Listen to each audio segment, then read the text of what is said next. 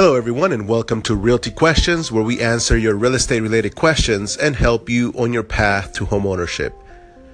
Today's question is from a seller, and the question is How many days do I have to move out? Well, the answer is depends on your contract. If you actually requested for additional days on your contract, then you have that, that amount of days to move out. Otherwise, you need to be out of the property. That includes uh, any of the items that needed to be removed by the close of escrow. So that means that if you have a 30 day escrow, you need to be moved out, hopefully by day 25 or 26 or 27. So that way it gives you enough time to actually give, um, you know, maybe do a, a little bit of cleanup if you're going to be doing that, or just making sure that everything is out of the house. Um, usually you want to move a few days before.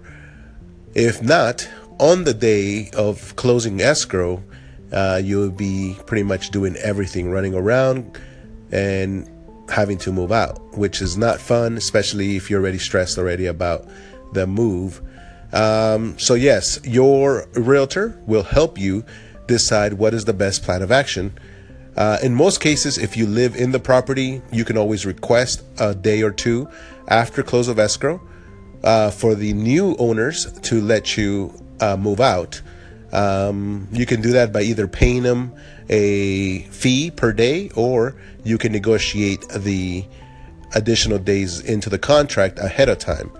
So, again, it all depends on your situation. If you live in a way that you can easily move things out of the house before close of escrow, then great. But if you have a lot of items that need to be moved, a lot of things that need to be sold ahead of time, or just in general, you have family and then you can't move out uh, in the 30 days, then yes, please make sure you request additional days. And that way, everybody is not stressing out. Again, you have to be out by the agreed upon time. You do you do have some instances where people don't want to move out. Usually that happens when the home is a rental. Sometimes you have an issue with the people who are living in the place. They need to be moved out by a certain time. They don't want to move out or they're just dragging their feet.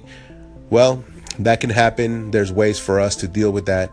But for the most part, if you're doing a just normal residential sale, please have everything out of the house before close of escrow or at close of escrow so that way everything and everyone is happy. Thanks again. Hope you all have a great rest of your day.